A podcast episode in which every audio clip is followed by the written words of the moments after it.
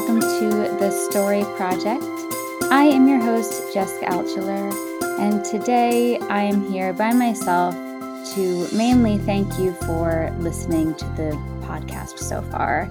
As has been expressed many times already, this has been a long time coming, and it has been incredibly challenging and healing and beautiful to put it out into the world. And I am so grateful to you for spending even one minute listening and letting these beautiful artists' stories impact your day.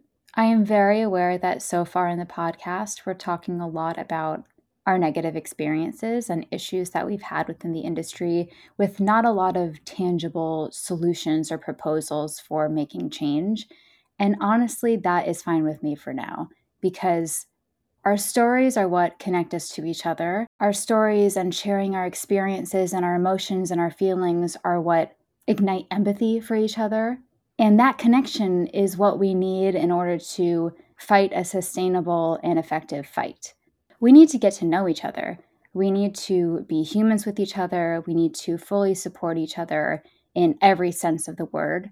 We need artists and humans alike to be emotionally and physically and artistically and expressively safe and mentally safe and well.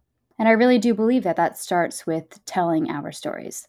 Being vulnerable is an act of generosity. Being authentic is an act of bravery. And tearing down the walls that we have built up to protect ourselves is what will allow us to connect to each other and come together stronger to make a difference in the world. I also firmly believe that healing ourselves and voicing our own journeys does connect with social justice and making larger changes within the world. Because when I'm sitting here with an eating disorder, where I'm completely dissociated from my body from a sexual assault, or I have untreated depression and anxiety, I cannot fathom having the sustainable energy to fight and to make necessary changes. I don't think that we need to pause our social justice efforts in order to heal ourselves. I just think that they go hand in hand.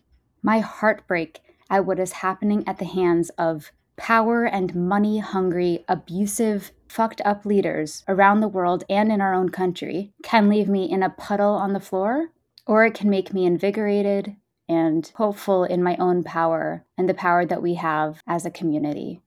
There is so much more that I want to do with this podcast, and I am so excited for it. I want to keep supporting artists and telling their stories. I believe that our industry is just a microcosm of the fucked up structures and systems of the world at large. But also, fuck, there is so much pain. And if we can come together and laugh and love and encourage and support and lift each other up, I fucking want to do that. So, thank you to everyone who was interviewed and every audience member for season one. I am so excited to keep going. And please connect with me. Let me know who and what you want to hear. Let me know how you're doing. Let me know what I and we can put out that will just make your life a little better. And we'll talk more soon.